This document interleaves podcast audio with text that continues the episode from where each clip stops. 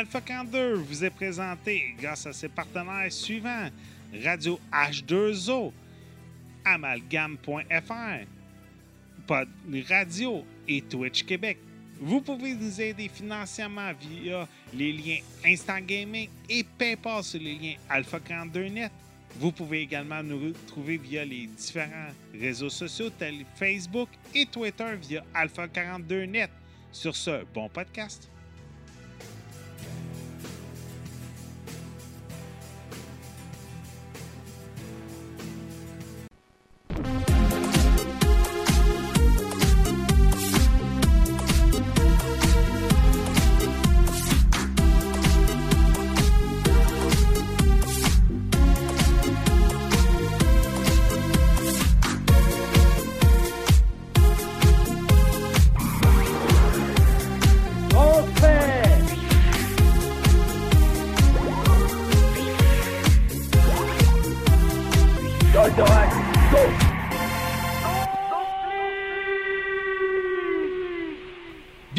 Alpha 42, édition du 9 mai 2016. J'espère que vous avez bien tout le monde.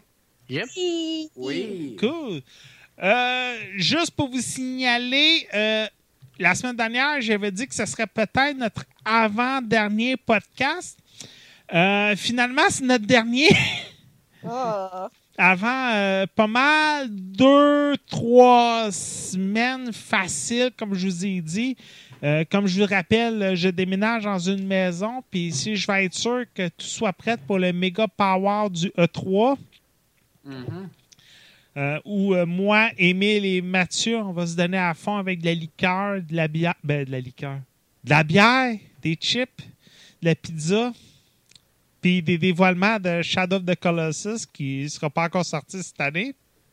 C'est vrai. On va peut-être avoir un autre trailer. On, on- on va faire une pari de shooter, le nombre. euh, euh, non, shooter ou. En tout cas, on fera un pari sur euh, quelle date qu'on va nous annoncer. On nous avait pas annoncé de date en plus en passé, c'est ça qui était comique. Hmm. Mais en tout cas, tout ça pour dire que si je vais être prête pour le E3, cette semaine, c'est notre dernier podcast. Malheureusement. Il risque quand même là, d'avoir du raboutage par-ci par-là là, de vlogs et de critiques de ma part. Peut-être Mathieu Prince avec Un- Uncharted 4. Je suis pas sûr. Hein? Ben, je le reçois dans deux jours. Là. OK, ben, tu sais, peut-être là, un peu de raboutage avec Uncharted 4, avec Battleborn, avec moi pour Bravely Second. Peut-être avec. Ah? Ouais, peut-être X-Men Apocalypse. Ouais, je me l'ai procuré finalement. Ah, c'est bien. Ouais. Fait que. euh, ça, serait, ça serait une bonne raison pour moi de descendre à Sherbrooke, c'est ça que tu me dis, là? fait que. euh, Avec, euh, avec ça, on a quand même quelques critiques qui s'en viennent. Fait on va peut-être faire du, du bouchage de trous par-ci par-là, mais il n'y aura pas de podcast pendant jusqu'au E3, le temps que je place mes meubles et tout pour vous donner ce que j'ai toujours voulu vous donner depuis plusieurs années pour Alpha 42. Fait que c'est ça. Fait que c'est notre dernier podcast pour au moins un mois. Euh, Il y en a plusieurs qui m'ont demandé pourquoi tu prends pas une pause pour l'été? X-Men Apocalypse, le 3. Bonne excuse. On va s'ennuyer du podcast. Ouais, je sais, moi aussi, je vais m'ennuyer de toi. Euh, du podcast, je veux dire. Euh, Ninja Turtle 2. Doctor. Suicide Squad? Hein? Suicide Suicide Squad. Euh, Qu'est-ce qu'il y a d'autre aussi cet été? In- In- Independence Day. Euh, je pourrais vous en nommer plein comme ça qui s'en viennent cet été. Fait que tout ça pour vous dire que c'est pour toutes ces raisons. Oh, je viens au moins de trouver quatre raisons pourquoi que on prend pas de pause cet été. Quatre blockbusters. Fait que, euh, on va continuer comme ça. Puis de toute façon, là, Emile va nous trouver trois, quatre euh, jeux indépendants qui vont traîner sur Steam Greenlight. Ah, j'en doute pas. Faudrait que, faudrait que je te parle du, du jeu que j'ai reçu, euh, un courriel, ça s'appelle The Carter, qui est un genre de simu- euh, qui est un jeu de karting. Ah, ok. Faudrait que je te montre ça. C'est un, c'est un projet Greenlight, euh, justement. Fait que... Ok. Bon, hey, monsieur Mathieu Prince! Yep. OK, là, euh, on va essayer de pas avoir d'orgasme pendant que tu nous en parles. Mais je vous dirais que depuis l'annonce, quoi, vendredi? Ouais, c'est un petit bout quand même. Là. Ouais, ben, en tout cas, depuis l'annonce la semaine dernière, sur le groupe Gaming Spot Québec, je vous dirais qu'il y a bien du monde, il y a bien des, ben des hardcore gamers PC qui sont prêts à vendre leur foi. Ou a bien des filles qui risquent de commencer à compter le nombre de dodo avant le, le prochain repas au restaurant par leur chum. Là. Euh, on y va, la GeForce GTX 1080. Ben, au fond, juste euh, la série Pascal, tu cours, on va y aller de même. Ouais. Euh, donc, au fond, ça, la dernière annonce qu'ils ont faite, ça fait déjà un bout de temps que, tu sais, il y avait comme les rumeurs, toute l'équipe dessus ces cartes graphiques-là. Tu sais, comme quoi qu'elle allait être deux fois plus puissante pour quatre fois moins de consommation d'électricité.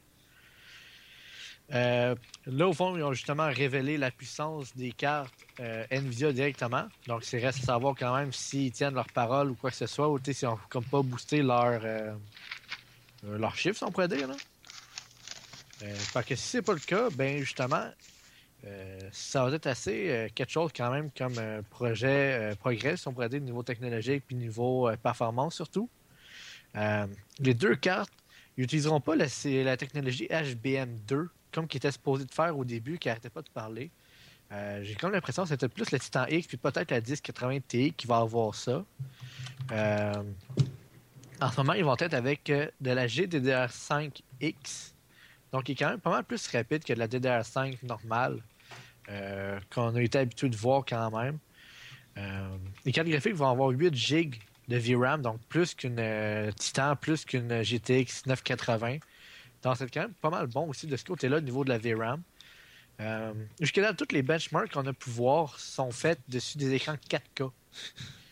Donc, juste, souvent, là, juste ce benchmark de Doom et salivant. Beaucoup des euh, benchmarks justement étaient en 4K. Euh, où est-ce que la 980 Ti avait environ 60 FPS, puis le SLI avait environ 60. Une simple 1080 en avait 60 elle-même. Donc, on dirait qu'au niveau du 4K, les cartes sont vraiment supérieures pour une fraction du prix, comme euh, que tu dois savoir. Euh, la 1070 est supposée d'être aussi performante, même plus qu'une euh, qu'une Titan X. Pour le simple prix de 400$ plus taxes canadiens, supposément. Vais savoir encore rendu là dans 20 jours, au fond. Mais ça a l'air quand même assez prometteur, sérieusement. Puis euh, là, justement, il y a beaucoup de monde qui essaie de vendre leurs anciennes cartes, toutes les kits à cause de ça. Et ça l'a déjà commencé. Euh, sur Gaming Spot Québec, j'ai mis les bars, c'était les points saisis, mais sur les autres groupes, là, c'est hallucinant. Là. Ouais, ben tu sais, c'est comme les cartes vont sûrement dropper assez de, de valeur quand même gros. Euh, je prédis quand même que la GTX 910 devrait descendre comme dans seulement des environs 250 use. À place d'être comme euh, environ 400 pièces use. Puis la GTX 980 en ce moment qui se vend 500 pièces devrait sûrement se trouver à 400 pièces, même peut-être 300. Parce qu'elle va être moins bonne qu'une 1070 pour 400, tu sais. Euh, fait que savoir ça, on voit justement qu'il y a plusieurs deals qui s'enlèvent quand même. Puis on s'entend quand même qu'un SLI de 980 va être similaire à une 1080 à ce qui paraît aussi. Mais, on s'entend qu'un SLI de 980 pour équivalent à 1080, c'est quand même un méchant upgrade. Là. Oui, mais juste pour vous dire, là, la 1070 va être 400 la 10, la 1080 va être 600 Je sais pas si vous savez, là, mais en ce moment, il y a plusieurs chaînes qui vendent des 1 gig à peu près 200-300 dollars. Là, on parle à 10,70, serait comme 4 gigs et plus. Là. Si vous voyez des cartes graphiques qui sont moins, plus, moins que 1070 à 200 dollars, ou si vous envoyez des usagers à 300-400 dollars, dites-vous qu'il y en a qui essaient de faire des passes. Parce que contrairement aux jeux vidéo, rétro d'ailleurs, une pièce informatique, c'est pas une antiquité. Quand c'est passé date, c'est passé date. Fait que, essayez pas de faire, et ça, ça me fait tout le temps rire. Mathieu et Emile, vous êtes d'accord avec moi, sur Gaming Spot, euh, on en voit souvent passer puis on les supprime assez vite. C'est pour ça aussi que c'est Gaming Spot. Mais sur d'autres groupes, là, on en voit passer des fois là, qui s'essayent, puis c'est comme. Non, non, tes articles prennent pas de valeur, là, puis essaye pas de faire un profit là, sur tes ordinateurs une fois que tu les as montés. Là. Dès que tu as ouvert ta boîte, ta pièce, elle vaut plus rien. Là. Façon de parler, bien entendu. Hmm. Mais ta pièce, dès que tu as ouvert la boîte, elle vaut plus rien parce que la plus puissante a sorti le temps que tu as déballé ta boîte. Quasiment, ouais. Fait que, essaye pas, là. Fait que, si vous voyez des affaires là, passer là, dans, comme on dit, là, c'est d'habitude, à ce période d'année, oui, il y a beaucoup de reventes parce que le monde reçoit leurs impôts. Fait que le monde essaie de repasser leur vieux stock pour financer leurs nouvelles ordi avec leurs impôts aussi. Mais au moins, ce monde-là savent la valeur de leur carte et les vendent pas si pire. Mais là, je sens qu'on va avoir une petite vague de. On va essayer d'en passer une vite. Continue, Mathieu. Ouais, fait ça, fait j'ai vu, on a vu plusieurs benchmarks euh, jusqu'à date avec le 1080 dessus. Euh, plusieurs jeux comme Fallout 4, euh, GTA 5, des affaires de même. Euh, toujours en 4K par contre. Fait que ça, c'est assez important euh, de le préciser. Parce qu'en 1K, en, bon, fond, juste en 1080p, euh, il n'y a pas vraiment une si grosse différence que ça à ce que j'ai pu voir de ces benchmarks, mais c'est vraiment en 4K que les cartes ils deviennent assez surprenantes. Donc, euh, je dirais aussi qu'en 2K, j'ai pas vu des essais de tests en 2K 144 FPS comme, comme au fond j'aimerais euh, me faire comme carte. euh. Ben, moi, comme je t'ai dit, les seuls tests que j'ai vus, c'était avec Doom. Doom qui sort dans même pas une semaine et demie, deux semaines. Puis Nvidia ont vraiment là, poussé, là, vu que c'était Doom qui était le gros titre dans les prochains jours. Euh, mettons qu'avavec Overwatch, tu n'aurais pas réussi à bien vendre la nouvelle carte, mettons, là, entre parenthèses, là, malgré que c'est- c'est pas un jeu là, qui, est- qui est mal fait graphiquement, là, on s'entend. là. C'est vraiment le fait que il- fallait un jeu qui sortait dans les prochaines dates qui poussait la machine au maximum. Là. Ben, Puis j'ai c'est- vu aussi euh, un test de Witcher 3 OK, ça, là, je n'avais pas vu. en 4K à Ultra, puis ça roulait entre 50 et 62 FPS pour la 1080. OK. Fait que, on s'entend que Witcher 3, il est assez demandant. Euh, il est très beau. Puis en plus, il est en 4K avec juste une carte, puis il a joué. Mais tu sais, il a manqué juste un peu. Maintenant, on s'entend que c'est vraiment un des plus gros jeux qui est le plus demandant aussi en ce moment. Là. Fait que, en voyant ça, c'est que tu dis, OK, ben j'achète une 1080 à 600$, puis je fais un sleeve de ça, puis avec les avancées technologiques qu'ils ont en ce moment, euh, c'est peut-être vraiment ça qui va faire le gros boom. En dernièrement, c'est quand il avait sorti la série 200 que 300 de Nvidia, puis que là, tu c'est rendu genre 400, 500, 600. Tu oui, il y avait des upgrades à chaque, à chaque fois qu'il sortait une nouvelle série, mais c'était toujours du comme 10, gros max 15% de différence. Là. Puis euh, la dernière grosse update qu'il y avait eu, c'était avec la 980 Ti, que c'était vraiment rendu comme la carte qu'il fallait acheter, puis tout qui avait eu le plus gros euh, gain de, de performance, mais là, c'est comme vraiment comme un, un jump solide. Là. Fait que, euh, bref, c'est pas mal ça. Donc, si vous voyez comme des 9,80, des 9,70, mettons, dans les 300, 200 dollars, euh, c'est pas mal ça que ça va valoir comme dans environ 2-3 semaines. Si, qu'est-ce que Nvidia nous ont dit, c'est vraiment ça. Ben, sérieux, moi, j'en connais plusieurs qui, s'en allaient s'acheter une nouvelle carte graphique. Là. Euh, On pense juste à William C. Desjardins, c'est Gaming Spot Québec. Euh, puis euh, Bruno Denis, qui, sont deux, deux réguliers sur le groupe. Sérieusement, si vous aimez le hardcore PC comme nous autres, c'est- la, la meilleure place parce qu'on parle beaucoup d'hardcore PC. Et on vient d'atteindre notre 1000 en passant. Félicitations tout le monde. Euh, Il y en a plusieurs sur le groupe qui, qui s'en allaient s'acheter une nouvelle carte graphique, puis que finalement, ils ont fait comme, ben, on va attendre. Puis en plus, elle va pouvoir faire le six screen parfaitement, sans problème. Ouais, ça, j'ai vu ça aussi. Ils vont avoir quelque chose de plus pour le, le split screen. Ben, Euh, le il y a 6 aussi- screen. Ouais, mais juste le split screen va être mieux aussi de base. Ouais. Euh, aussi, le fait, ça, j'allais justement l'oublier quand tu m'as dit ça, ça m'a fait penser euh, aussi pour le SLI. OK. Euh, ils vont faire un nouveau SLI Bridge qui est supposé de donner une meilleure euh, performance par carte. Tu sais, souvent, on perdait de la performance avec nos, euh, SLI, là. Ça n'est pas 100% de la performance. Mais là, euh, ça va plus s'approcher vraiment de ce chiffre-là, en plus avec le nouveau euh, SLI Bridge. Fait que ça, ça va être quelque chose aussi d'intéressant. Fait qu'il y a vraiment une avancée technologique au niveau des cartes graphiques qui vont sortir euh, prochainement. Puis, euh, Ben, c'est pas mal ça. juste pour te dire, là, il y a déjà quelque chose qui me chicote l'oreille. là. C'est comme, hey, elle va prendre un ventilateur. Ben, ça, c'est Pas deux, pas trois. modèles qui vont sortir. Mais c'est sûr et certain que, mettons, euh, FGA puis tout ça, ils vont sortir des modèles par après, là. Ouais, mais c'est comme- couleur, là. Merde! Un ventilateur! J'ai des cartes graphiques moins puissantes que ça qui en prennent trois. Ouais, mais, tu sais, la 1080, le Pascal est supposé prendre environ, euh, je sais, j'ai bien vu, 140 watts au full load. Continue, Mathieu.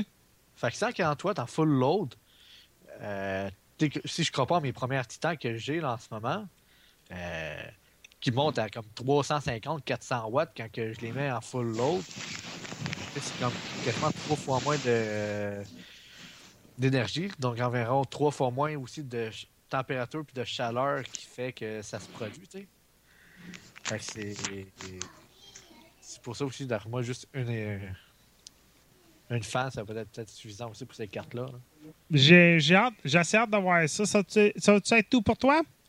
Ouais. OK, mais merci beaucoup. Euh, Monsieur Émile Bernard. Monsieur Ouais. Émile. Stellaris. Oui, euh, donc Stellaris, euh, comme j'ai mentionné la semaine passée, c'est un jeu qui est sorti aujourd'hui, le 9 euh, mai 2016. Euh, c'est un jeu, le, le dernier en fait, de Paradox Interactive. Donc ceux qui ont fait la série des Europa Universalis, des Crusader Kings, euh, Victoria et Hearts of Iron. Fait qu'il y a un petit penchant pour le même style de jeu qui est le Grand Strategy Games, qui est un peu leur... euh, ben, pas, le, pas leur monopole, mais c'est quasiment ça. Euh, ben, il, nous, il nous amène cette fois-là dans l'espace euh, avec un jeu qui est un peu inédit parce que des jeux comme des 4X à la civilisation dans l'espace, il y en a déjà eu. Justement, Civilisation Beyond Earth qui est sorti assez récemment, euh, c'en est un bon exemple. Il y en a au moins un par année. Ouais, c'est ça. Sauf que des les Grand Strategy, c'est pas exactement des 4X dans le sens c'est pas des euh, c'est pas tour par tour en fait, c'est euh, temps réel. ouais, Donc c'est ça. la dynamique est vraiment très différente puis le niveau de complexité en général aussi, il y en a des 4X qui sont très très compliqués et Civilisation pour ceux qui euh, ont joué à Civilisation et trouvé ça compliqué, non, c'en est pas un qui est compliqué, il est vraiment simple Civilisation.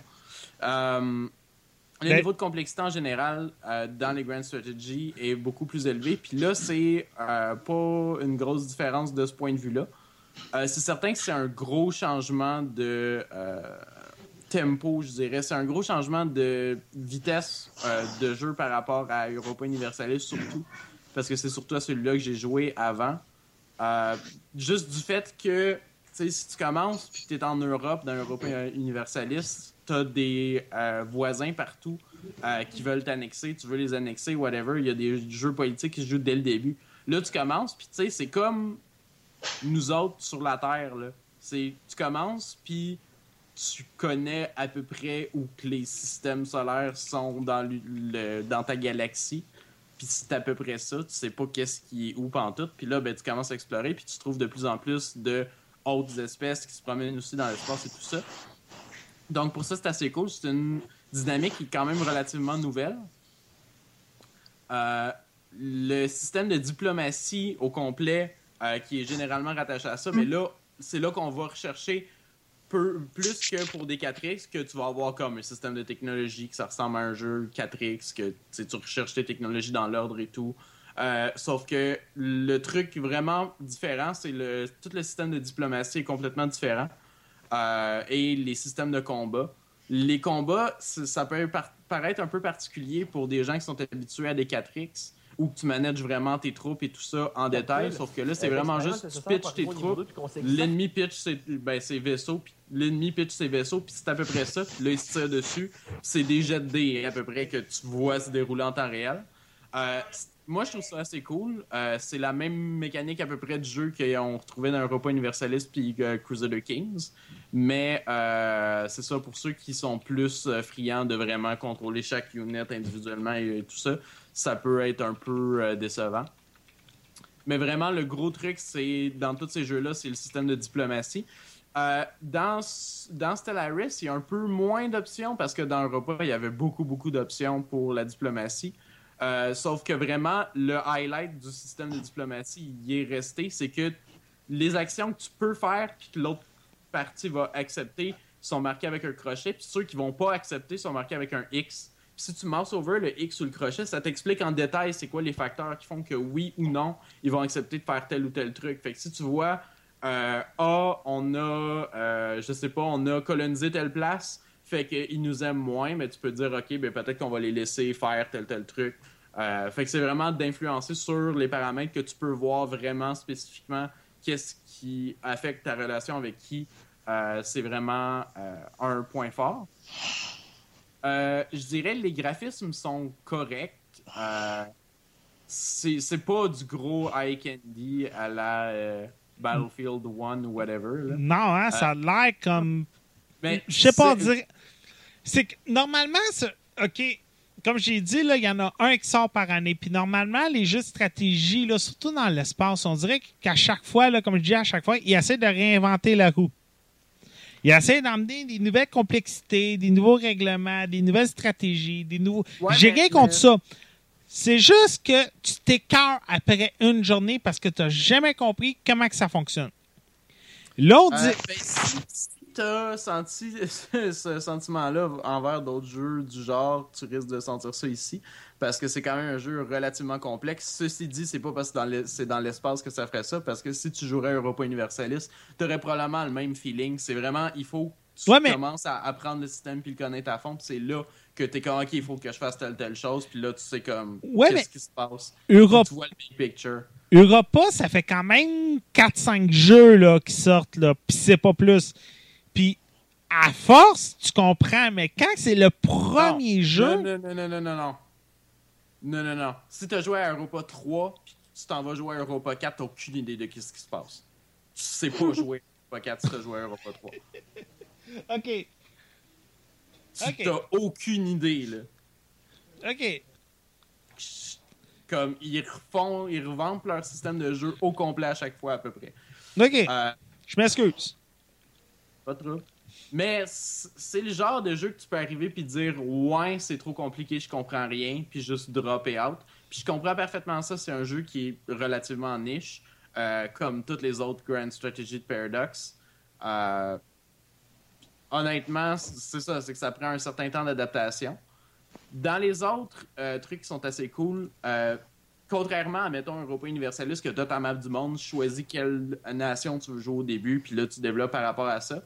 Euh, tu commences aléatoirement sur une euh, galaxie générée aléatoirement. Euh, tu peux choisir une des races de base qui sont incluses dans le jeu. Deux de ces races-là, c'est des races humaines.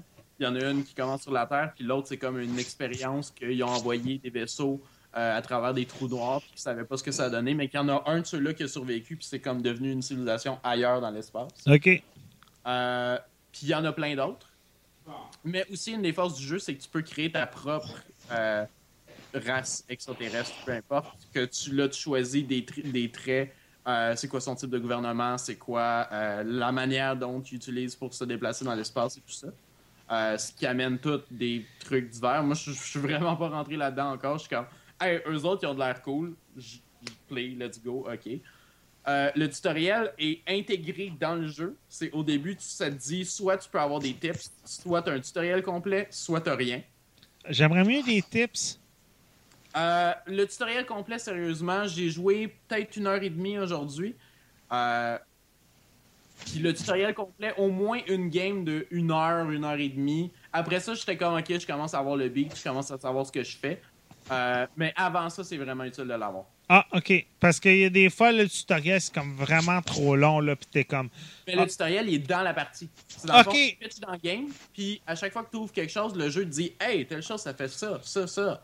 Puis là, comme, Ok. si ça te tente pas de l'écouter, ben tu le fermes, tu trouves autre chose. OK, parce que des fois, t'as des tutoriels, c'est comme... Hey, regarde, là, ça fait 30 ans que j'ai des jeux vidéo, là. Je Ouais, peux non, non. sauter? Non, tu peux pas sauter. Ah, come on! C'est ça, au début, de toute façon, tu peux choisir. Si tu dis Hey, non, c'est correct, je joue à ça, d'espace, euh, tu peux aller avec juste les tips, ou si t'es vraiment hardcore, tu y vas avec rien pantoute. Je recommanderais pas l'option rien pantoute pour commencer en passant. OK. Mais euh, un autre truc, c'est que au- début, surtout, tu peux manager individuellement chaque planète. Le but, c'est que tu te crées des colonies sur des planètes différentes, parce que quand c'est juste une planète, c'est là que tu arraches. Euh, mais plus ça va, plus que tu vas avoir plein de places à gérer. Fait que, euh, la manière que le jeu pallie à ça, c'est que tu peux signer des gouverneurs à des endroits. Ces gouverneurs-là, tu peux leur donner plus de pouvoir. Fait que dans le fond, ils vont décider, OK, je vais- comment je fais mes bâtiments, comment euh, je crée des vaisseaux et tout ça. Puis là, c'est eux autres qui vont se manager eux-mêmes. Euh, sauf qu'ils vont avoir plus d'autonomie puis d'indépendance, fait qu'ils vont comme moins contribuer à- en l'ensemble à tout ton empire. Sauf que si tu as vraiment un gros empire galactique immense, ben ça peut devenir comme obligatoire de faire ça. Euh, parce que sinon, on peut micromanager jusque sur les planètes. C'est comme un système de tuiles que tu as comme un nombre X de tuiles sur ta planète selon la taille de la planète puis comment qui est euh, terraformé. Et puis, sur ces tuiles-là, tu peux assigner des gens puis tu peux assigner des bâtiments. Et euh, selon comment tu les places, selon comment tu euh, places tes personnages puis les bâtiments, ça va te donner différentes ressources. Ces ressources-là s'en vont dans ton gros pool de ressources de tout ton empire. Puis tu peux faire ça sur chacune de tes planètes.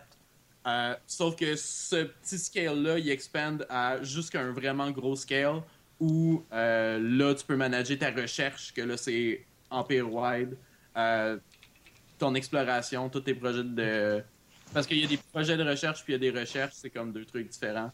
C'est un peu euh, mélangeant. J'ai joué une race qui était surtout basée sur la recherche aussi. Fait que j'avais comme six scientifiques en tout temps qui se promenaient un peu partout. puis C'était un, c'était un peu mêlant, sauf que honnêtement, un des gros gros points du jeu par rapport à Europa Universalis et surtout Crusader Kings, parce que déjà Europa est un peu moins peint, c'est l'interface. L'interface est tellement mieux. Sérieusement, euh, t'as comme six menus avec deux, trois tables chaque. C'est tout. C'est comme, oh. Parce que dans Europa Universalis, c'est comme six menus avec six Ouais, c'est ça, mais semble c'est comme... ça te perd, là? Continue. Euh, fait que c'est ça, mettons, tu t'en vas sur ton tab Empire, ben là, tu vas avoir toute une liste de toutes les planètes que tu as, c'est quelles ressources qu'ils génèrent.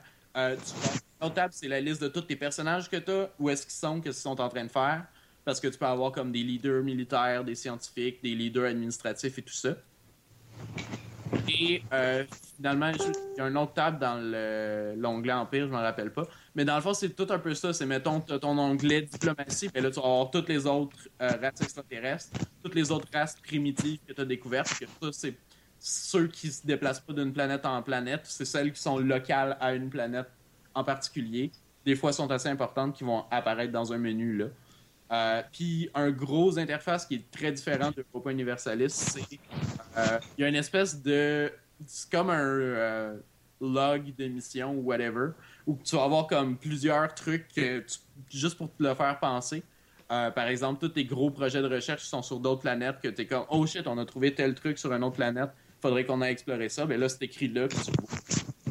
Mais des trucs comme ça, il y en a qui sont spécifiques à la race, que ça dit comme Ah, il y a des trucs spécifiques à ta race devrais gérer. Euh, par exemple, la race que j'avais, c'est qu'il y avait une espèce de secte qui s'était détachée de euh, mon empire, puis il était comme parti. Euh, puis là, ben, il était revenu pour m'attaquer. Fait que je me défendais, puis là, j'essayais d'aller spotter ceux qui étaient partis pour les retrouver. Ça, c'est des petites missions comme ça que ça donne pour mettre ça un peu différent d'Europa, mais aussi pour te donner un but un peu dans le jeu, parce que sinon, ça peut être un peu. C'est surtout ça, si t'as pas le tutoriel au début, c'est que tu vas être comme, ok, mais j'ai tout ça, qu'est-ce que je fais avec? Genre, comme, OK, je vais coloniser l'espace, mais au final, qu'est-ce que je fais? Euh, tandis que ces missions-là, ça te garde un peu accroché. Fait que ça, c'était vraiment un bon coup. Sinon, un autre gros point, parce que ça, c'est un gros point sur tous les jeux de Paradox, c'est euh, le modding. Ah oui. que les de modding sont full pin, là, puis ils ont sorti, ça, c'est le même engin Stellaris, Europa Universalis 4 puis Crusader Kings 2. Et c'est le même engine qui va être sur Hearts of Iron 4 qui sort dans un mois. Hype. Mais euh, c'est tout sur le même engine, puis ils ont sorti des tools pour cet engine-là. Fait que c'est un tool d'exportation Maya pour exporter des euh, modèles 3D dans tous les jeux de cet engine-là. Euh, puis ils ont comme sorti le, le mode kit Day One pour Stellaris. Donc, ça, surtout, moi, je me dis, un mode de Warhammer 40 000 de tout, ça va être malade, mais euh, c'est sûr que le monde va avoir des super bonnes idées de mode là-dessus. Puis déjà, l'aspect un peu modulaire du jeu, du fait que tu, peux te créer ta propre race au début, ben, tu te dis, OK. Ah, ben, attends, là, tu m'intéresses, ça. Tu peux créer ta propre race au début? Oui, sauf que pas visuellement. Genre, t'as des euh, modèles de personnages et tout ça, t'as des personnages génériques que tu choisis. Puis après ça, tu peux choisir ton style de gouvernement, c'est quoi la planète, ton- c'est quoi les traits, eux- autres, est-ce qu'ils sont vraiment forts physiquement ou est-ce qu'ils sont vraiment adaptables ou peu importe. Euh, puis tu mets des drawbacks et tout ça. Donc, c'est un système de points. Tu dis, OK, j'ai tant de points, j'assigne des trucs, puis euh, créer Mais- ta propre race en quelque sorte. Est-ce que en là, là, tu, là, là, tu viens de comme comme Hey, réveille-toi Pat. Euh, en créant ta propre race, est-ce que tu peux créer tes propres vaisseaux aussi? Oui, parce que ça, c'est un aspect que tu retrouves dans à peu près tous les jeux et stratégies. Euh, T'as de la customisation de vaisseaux. Basically, c'est que plus que tu fais des recherches, plus que tu vas avoir des pièces de vaisseaux. OK. Sauf qu'ils vont pas s'appliquer de base à tous les vaisseaux que tu as. Il va falloir que tu ailles faire un nouveau comme concept de vaisseau, que là tu vas dire Ah ben on a tel nouveau engine, tel nouveau, euh, nouveau type de euh, fusil laser, whatever. Euh, on va les mettre dessus, puis ça, ça va être notre Corvette Mark II. Puis là, tu l'appelles comme tu veux. Puis là, tu dis OK, ça c'est notre Corvette Mark II. Puis là, ben, quand tu crées des nouveaux vaisseaux, ben là, ils vont tous avoir tes trucs de Corvette Mark II. Mais tu peux aussi upgrader tes autres vaisseaux que tu avais avant pour, si c'était des Corvettes, pour ta Corvette Mark II. Euh, puis il y a différents types de vaisseaux. Il y a des vaisseaux de recherche, des vaisseaux de construction et tout. Ben, tu peux tout comme en avoir un concept de chaque, puis les upgrader au fur et à mesure. Euh, puis c'est ça, tu peux choisir. Puis il y a certains, euh, certaines races ont des types de vaisseaux différents aussi. Comme les humains commencent avec du, euh, du voyage, ben, c'est plus rapide que la vitesse de la lumière.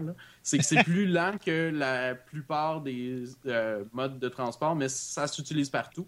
Parce qu'il y en a d'autres qui utilisent des wormholes, il y en a d'autres qui utilisent des comme lignes galactiques, whatever, je m'en rappelle pas trop. Mais euh, c'est ça, ben, tu choisis ça au début, puis là, tous tes upgrades vont être en fonction de ça, de te dire est-ce que je vais vraiment vite, mais juste dans certains corridors, puis les autres, ben, je peux pas le faire. Ou je vais moins vite, mais je peux l'utiliser partout. Euh, ce genre de trucs-là. Puis tu as aussi des types d'armes. Les humains commencent avec des vrais guns, fait que tu tires des balles. Euh, ou des, je pense que tu commences avec des missiles nucléaires, whatever.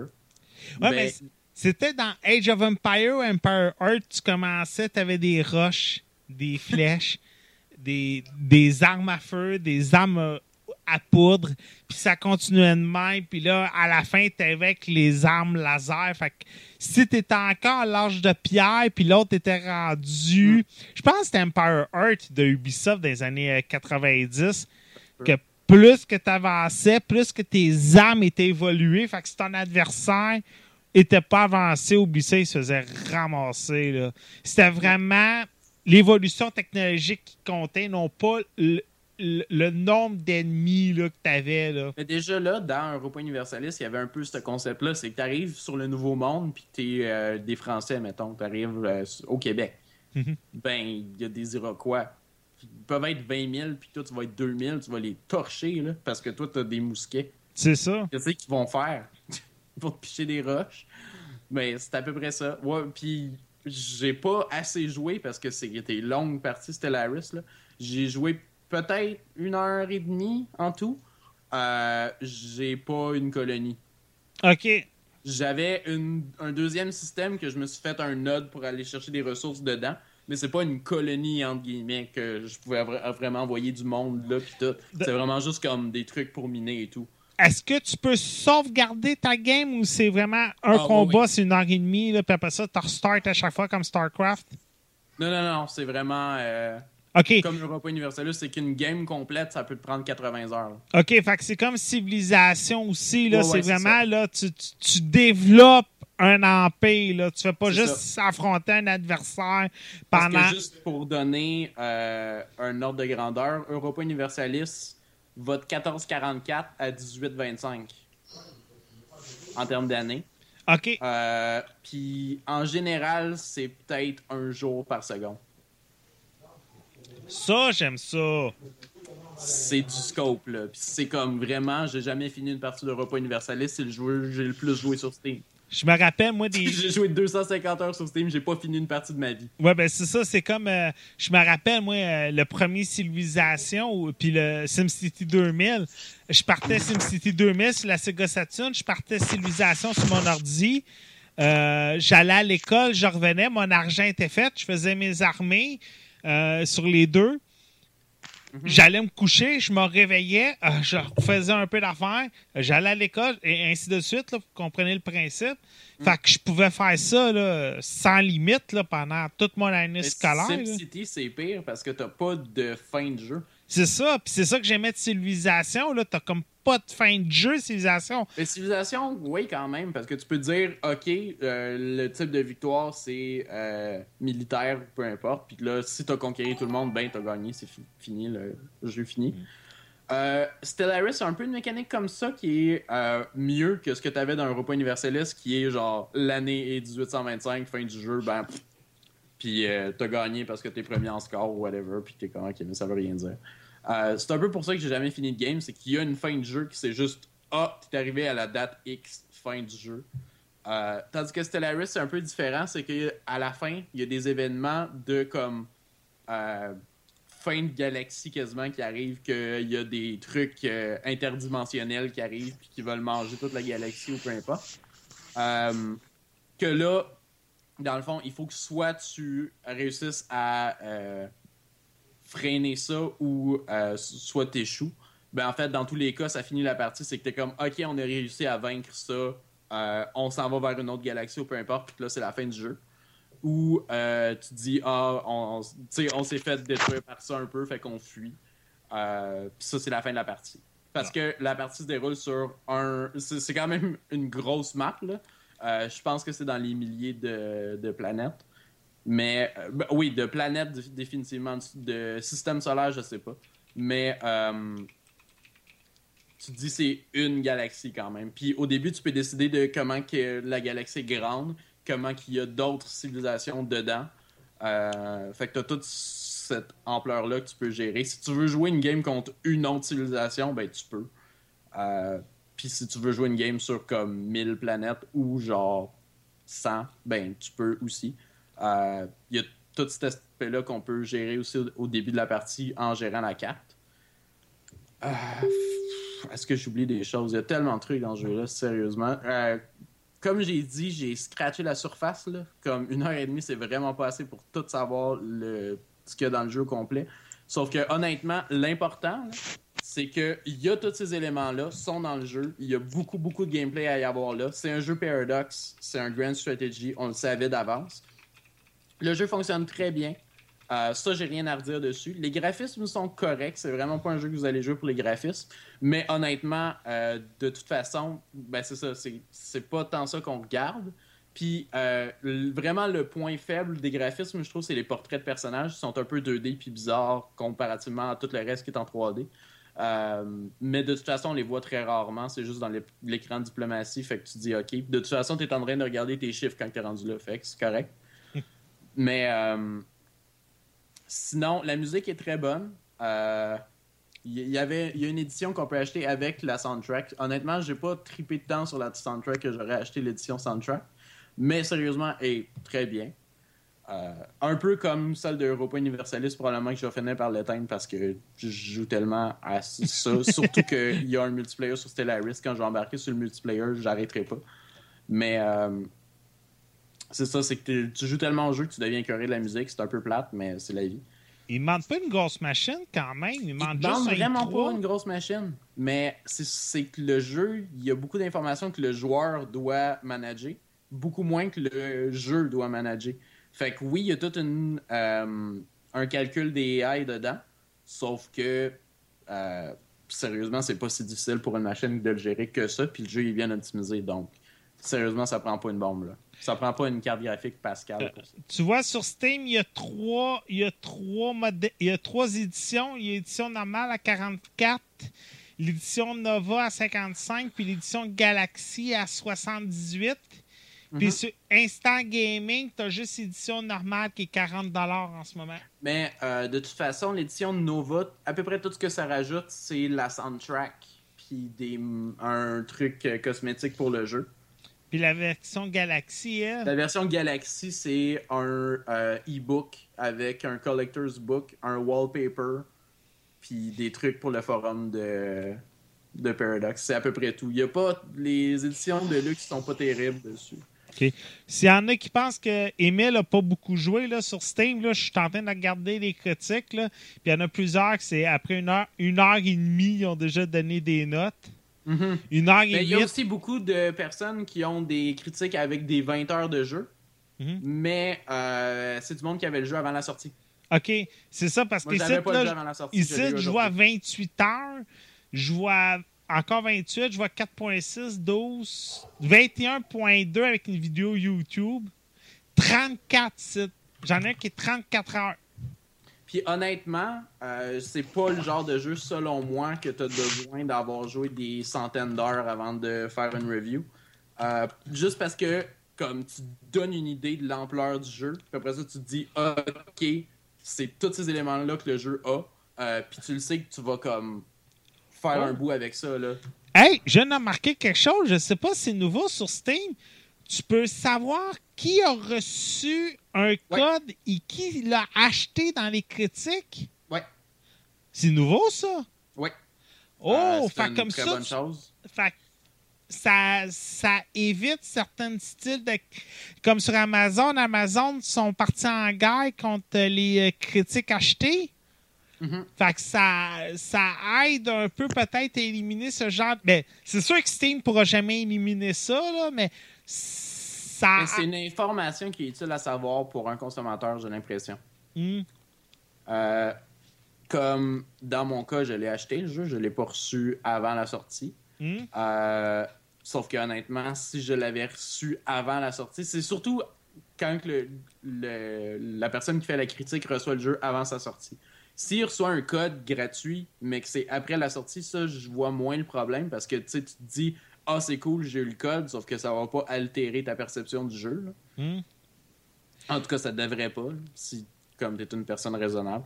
Mais euh, si tu as reçu le jeu avant sa sortie, des fois, il y a des trucs qui sont différents. Comme il y a du monde qui a reçu des codes de Dark Souls 3 qui étaient plus faciles que le vrai jeu, que tous les boss avaient la moitié de leur HP, puis tu t'appelles double de tes damage. Ben, ça peut altérer ta perception du jeu. Ah, c'est ça. Des affaires comme ça qui. Des fois, là, mais. Sauf Euh, que moi, j'aurais voulu avoir cette version-là du jeu, parce que Euh, j'aurais peut-être joué si j'avais eu cette version-là. Mais Paradox, il faut le dire, Paradox, c'est une compagnie qu'on aime beaucoup ici. Oui. Euh, ça fait tout le temps des bons jeux de stratégie. Fait que. Puis le mois prochain, je pense que c'est à peu près ça, le 9 juin ou euh, euh, Il y a Hearts of Iron 4 qui sort, que ça, c'est leur jeu de Deuxième Guerre mondiale. J'ai vraiment hâte. Oh! Ça, ça va être dans le style un peu d'Europa, encore une fois, sauf que c'est vraiment différent parce que dans Europa, c'est des guerres, des guerres, des guerres, parce que tu es dans le temps un peu avant la Renaissance. Fait que tu te dis, c'est comme toutes les grosses nations du monde se forment là. Puis après ça, tu as toutes les guerres coloniales qui se passent. Il y a plein de trucs qui se passent. Euh, mais là, c'est tout un build-up vers une guerre. C'est que tu te dis, tu es en 1930, tout va mal, puis tout le monde s'enligne vers une guerre qui arrive éventuellement. Puis tout le jeu euh, Hearts of Iron, c'est ça, c'est que tu builds des techs pour cette guerre-là. Tu builds des armées pour cette guerre-là, puis après ça, tu les places. Puis tu as toute une mécanique différente. En tout cas, j'embarquerai pas trop là-dessus. Je vais Le- vous en parler le dans jeu- un mois-ish. Le jeu n'est pas encore disponible en pré-vente. Non. C'est c'est surprenant. Stellaris, il est sorti en pré-vente comme deux ou trois semaines avant sa sortie. hein. Puis il était pas en preload, puis il est sorti aujourd'hui alors que tous les jeux sur Steam sortent à 1h cet après-midi hors de l'Est. Ouais. OK. Ça va être tout pour toi? Oui, ça va être tout. Bon. Hey, mademoiselle Ricard, Oui? il y a de l'air beaucoup d'action chez vous depuis le début du podcast? Non. Ah, Pourquoi tu dis ça? ah parce qu'on entendait souvent ton petit gars, on entendait Ah, des sacs ben. de chips, on entendait des, des, des bruits étranges. Bon, j'entends rien. Ça a l'air sourd, moi. Eh oui, mon petit gars, il est de l'autre côté. Ça Ah ouais? avec lui qui faisait du bruit. Ah, ah. Tu diras bonjour de notre part? Ben oui. Ah, L'autre jour, il vous a dit bonjour, en tout cas. Ben oui. Mais là, qui vient pas nous dire bonjour, là? Non, non, oui, non. Il est de l'autre côté. Bon. Euh, hey! Shantea and the Pirates! In the Sure. Pirates, ouais. Mais elle s'est pas trouvé une date de sortie à ce jeu-là. Je pense qu'il est sorti 20 fois pendant l'année sur 20 consoles différentes. Fait que... Ah, ben, J'ai toutes mes dates pourtant. Ah, ben vas-y! Bonne, hein? Mais avant de parler de mon jeu, j'ai un petit rappel. Ok, vas-y.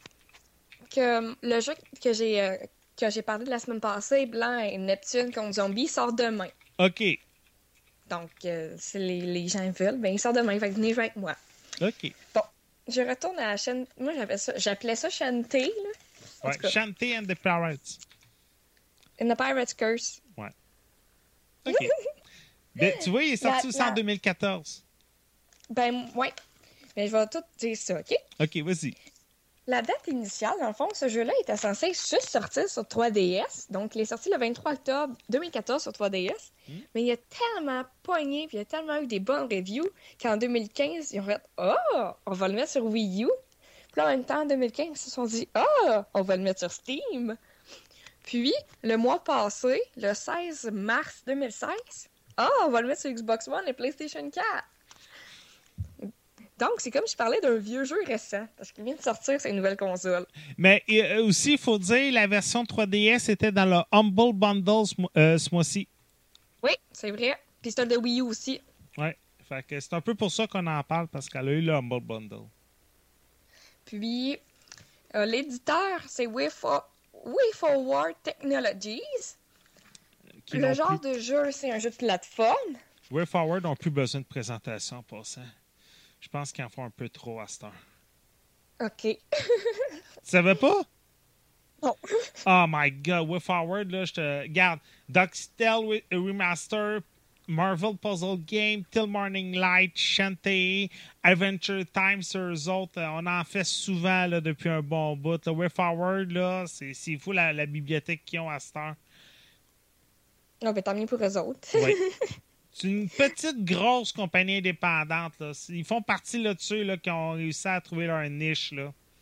Ouais, parce que je, ben, je connais pas vraiment les jeux indépendants. Je commence, depuis que je commence le podcast, je commence vraiment à, à connaître plein de nouvelles compagnies que je connais pas, que je connaissais pas. Ça me rend vraiment heureuse. Ben moi, c'est plutôt avec Emile que j'ai découvert. Ouais, moi, c'est avec les, les, les jeux que je critique. Là, oh, ça m'intéresse. Fait que je vais plus euh, pousser. Ouais, des fois, je sors des jeux qui sont obscurs, mais juste rarement. Juste rarement. T'es- t'es- ça, ça, c'est parce que t'es là rarement de ce temps-ci. Le genre de mon jeu, c'est un jeu de plateforme. Les graphiques, euh, moi, ben, ce que j'ai trouvé quand on joue vraiment, je trouvais que ça faisait du 16 bits. L'histoire, c'est des dessins, euh, les dessins vraiment, vraiment beaux. Donc, j'ai comme classé le jeu de très moderne et classique à la fois. Parce que dans un vieux jeu, ils n'auraient pas eu ces, ces beaux dessins-là. Puis le, le 16 bits est vraiment beau. Et pour le prix, il est 20 Puis j'ai confirmé parce que sur l'Xbox One aussi, il était 20 donc euh, Mais euh, si vous avez une chance, là, Humble Bundle 3DS Wii U. Ouais, mais pour ceux qui ne l'ont pas, euh, PlayStation 4 et Xbox One, il est juste 20 Ouais, mais. Il est juste une pièce Humble Bundle si vous avez une Wii U. Ouais. Ben, s'ils ont la Wii U. Ouais, c'est ça. Si on la Dans le Wii U. fond, dans le fond, l'histoire, c'est Shantae, c'était une génie. Elle s'est fait transformer en humaine. Elle perd tous ses pouvoirs. Puis là, il y a une armée. Elle se lève le matin, puis il y a une armée de pirates qui ont attaqué son île. Puis elle se euh, pour défendre son île. Fait que là, elle va même euh, s'allier à sa pire ennemie, que c'est elle qui avait enlevé ses pouvoirs pour euh, défendre son île. Puis, ben, elle espère aussi que son ennemi va lui redonner ses pouvoirs. L'ambiance du jeu, elle est fantastique. Les décors, ils rappellent énormément les- le Moyen-Orient. Hum, la musique, c'est comme la, la musique un peu. C'est comme j'ai noté, la musique du désert. Je sais pas si vous l'entendez dans votre tête, mais moi, je chante, j'entends les petits beats. euh, Ben moi, quand tu dis musique de dessert, je pense à Aladdin. Ben, le jeu est fait penser à Aladdin. OK. Est-ce que tu as déjà joué au jeu Aladdin sur NES Oui. ou sur Sega? Oui. Ben, moi, ça me fait penser à ce jeu-là, graphiquement. Décor, la musique. La petite La musique de baladie, là? Oui! OK. Oh. Ouais, ouais, je vois le genre. Bref, ça. Fut, fut, fut, fut, fut, fut, fut, fut, fut, fut, fut, fut. OK. Puis, euh, dans le fond, la fille, c'est un génie, mais elle est inhumaine, fait qu'elle est habillée.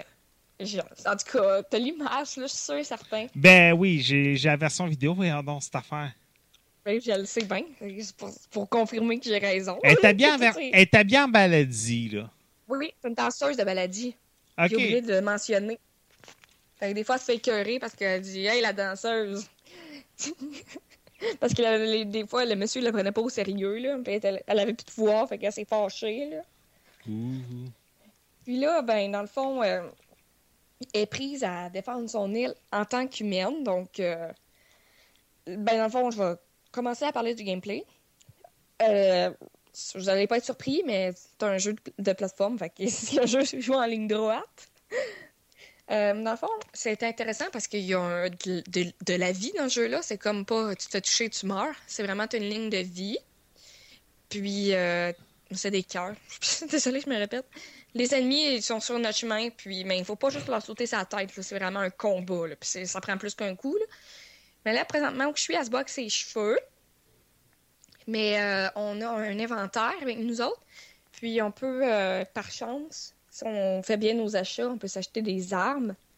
Par exemple, moi j'avais une arme que c'était une boule qui me tournait autour. Puis à chaque fois que la boule touchait les ennemis, ça les attaquait. Ça me, ça m'a vraiment aidé pour faire mon tableau parce que j'ai quand même eu de la misère. Euh, il y a aussi les, les, les ennemis peuvent laisser tomber, mettons, de la viande. Fait que ça, la viande, ben, ça donne la vie, euh, etc. Un peu comme Euh, dans tout bon jeu, la viande donne de la vie. Ouais, c'est pas mal ça, hein? Ouais, c'est tout le temps pas mal ça. Le jeu, il se joue très bien.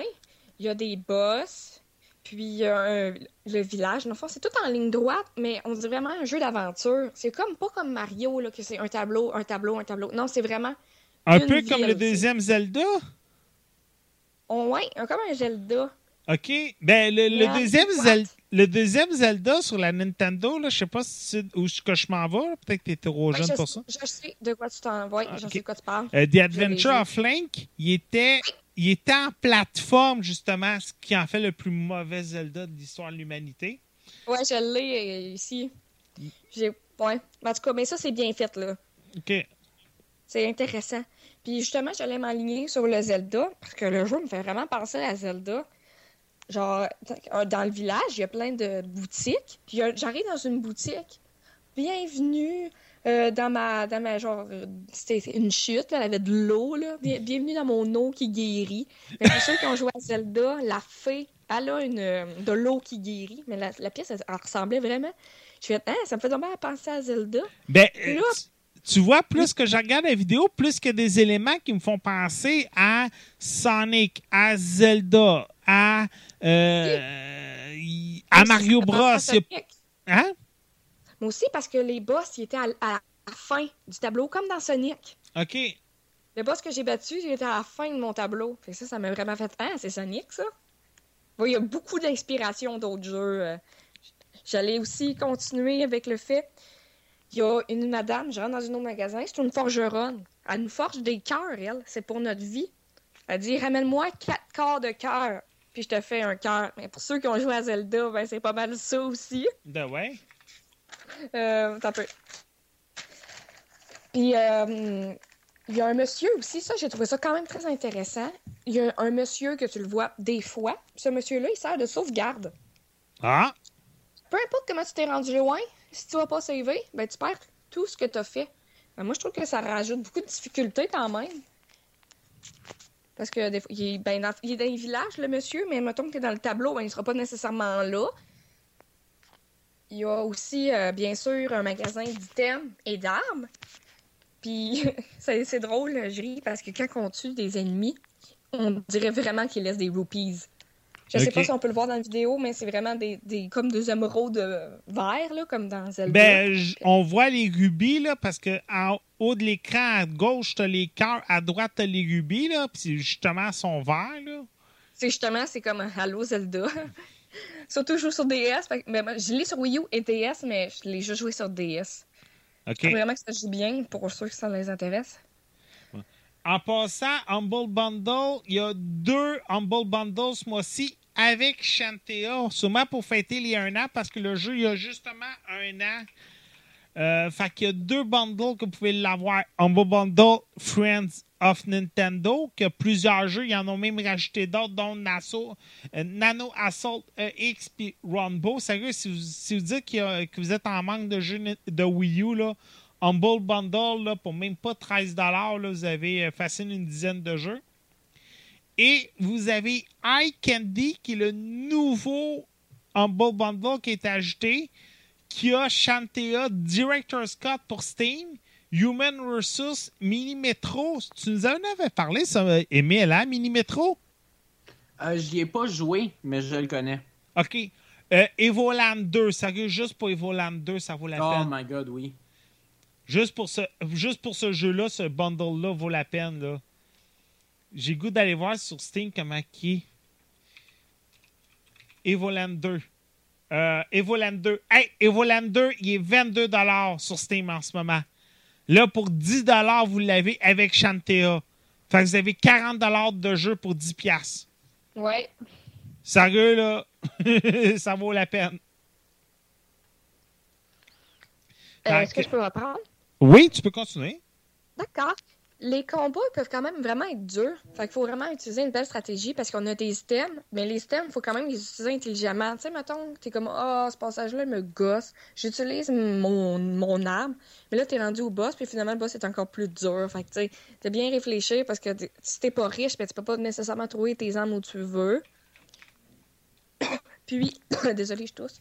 Euh, euh, les, les moitiés de cœur, comme je parlais tantôt, sont quand même durs à obtenir. Ils sont tout le temps à des places que tu es comme, oh my god, comment je vais faire pour aller là? Genre, c'est vraiment pas facile à les ramasser.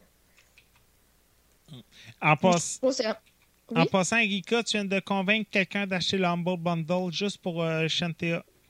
Ben, je suis vraiment contente parce que le jeu il vaut vraiment la peine. Bon. Sam98, là, qui, qui nous écoute toutes les semaines, vient de dire qu'il vient d'acheter le Humble Bundle juste pour toi. Mais pas juste pour toi, là, mais pour le jeu. Là. Fait qu'à cause de toi, il vient d'acheter le Humble Bundle. Ah, ben, il est cool. Ben oui. Il va sûrement venir m'en parler tantôt, là, mais... Ah oui, c'est vrai, c'est ton ami. Fait que c'est un maudit vendu, ce gars-là, finalement. Ouais. OK. Mais pour vrai, euh, moi, je le conseille à tout le monde. Euh, même pour les... Mettons que vous avez un enfant ou, ou vous aimez juste ce genre de jeu-là, parce que c'est vraiment old school, c'est du 16 bits. Ça fait penser aux jeux d'Aladdin, de Sonic, de Zelda. C'est comme... Puis en plus, ben, la fille est vraiment belle, fait que je ne sais pas pourquoi vous le prendriez pas. ça va être tout pour toi? Moi, ça va être tout pour ma critique. Bon. Ben, ta critique, l'autre, l'autre, ça, on va la faire. Mais c'est moi qui vais la faire, mais tu vas embarquer avec moi, c'est sûr, certain. Ah, bon, je l'ai enfin essayé. Ouais! Parce qu'il y en a plusieurs qui ont eu la chance de. Y a-tu un pré-alpha, Émile? Un pré-alpha. Euh, Ouais, y a-tu un pré-alpha dans les tests? un bêta? Non, Ben, bêta, ouais, c'est ouais, un pré-alpha, ça existe. là. Ouais, mais Ah, tu sais, genre, y a-tu un thème pour pré-alpha? Non, non, mais ça, ça c'est pré-alpha. OK, parce que je pense que y- StarCraft 2 existait même pas encore, qu'il y a du monde qui jouait déjà à Overwatch. Ça vous donne-tu une idée, là, comment que j'exagère un peu? Là? Yeah, right. C'est vrai! Il y, en a qui exi- il y en a qui jouaient à Overwatch, puis le jeu, euh, il était même pas encore annoncé par, Battle- euh, par, euh, mais non, par Blizzard, Blizzard. tellement que le monde jouait à ce jeu-là avant. Écoutez, le jeu, ben, j'exagère à peine, là, mais le jeu, ça fait déjà presque un an qu'il est en alpha, bêta, euh, Charlie, Delta, Foxtrot, en tout cas, name it. Je savais de toutes les passées, puis le je les connaissais toutes par cœur dans le temps. Euh, le monde était déjà conquis et là, en fin de semaine, du 5 au 9, c'était pas un secret, c'était la grosse bêta.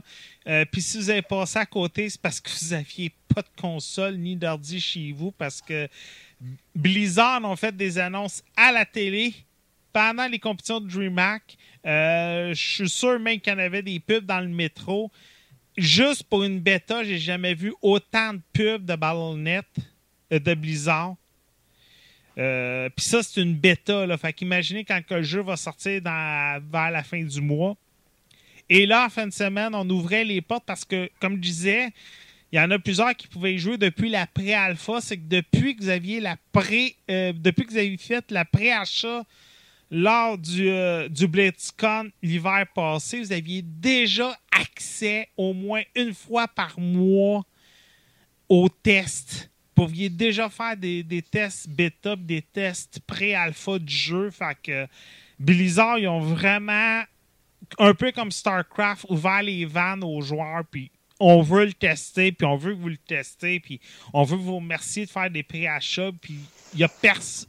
Personnellement, il n'y a personne qui écoute les gamers comme Blizzard à l'heure actuelle. Ok, je sais qu'il y en a plusieurs qui disent que c'est des projects, là, mais bon. Pour moi, Blizzard. Hein? Ceux-là, il faut pas les écouter. Ouais, mais il y en a plusieurs qui disent que CD Projekt, euh, c'est des dieux, là. Mais bon. Euh, Ouais, mais c'est ça, ceux-là, il faut pas les écouter. euh, Overwatch, c'est c'est assez simple. Vous êtes par équipe de 6. Vous avez des territoires à protéger. Vous avez des véhicules à escorter. Et votre but, c'est un slash MOBA, slash first-person shooter. Vous avez Mhm, mhm. plusieurs personnages, quatre catégories, des attaquants, des défenseurs, euh, des tanks et des euh, soigneurs. Et votre, Oui. but, et votre but par, par personnage de 6, c'est de, de- de faire les missions qui sont là. Euh, vous n'avez pas de free fall, à moins qu'il s'en vienne avec le jeu, mais je pense pas parce que le but, c'est vraiment le travail d'équipe.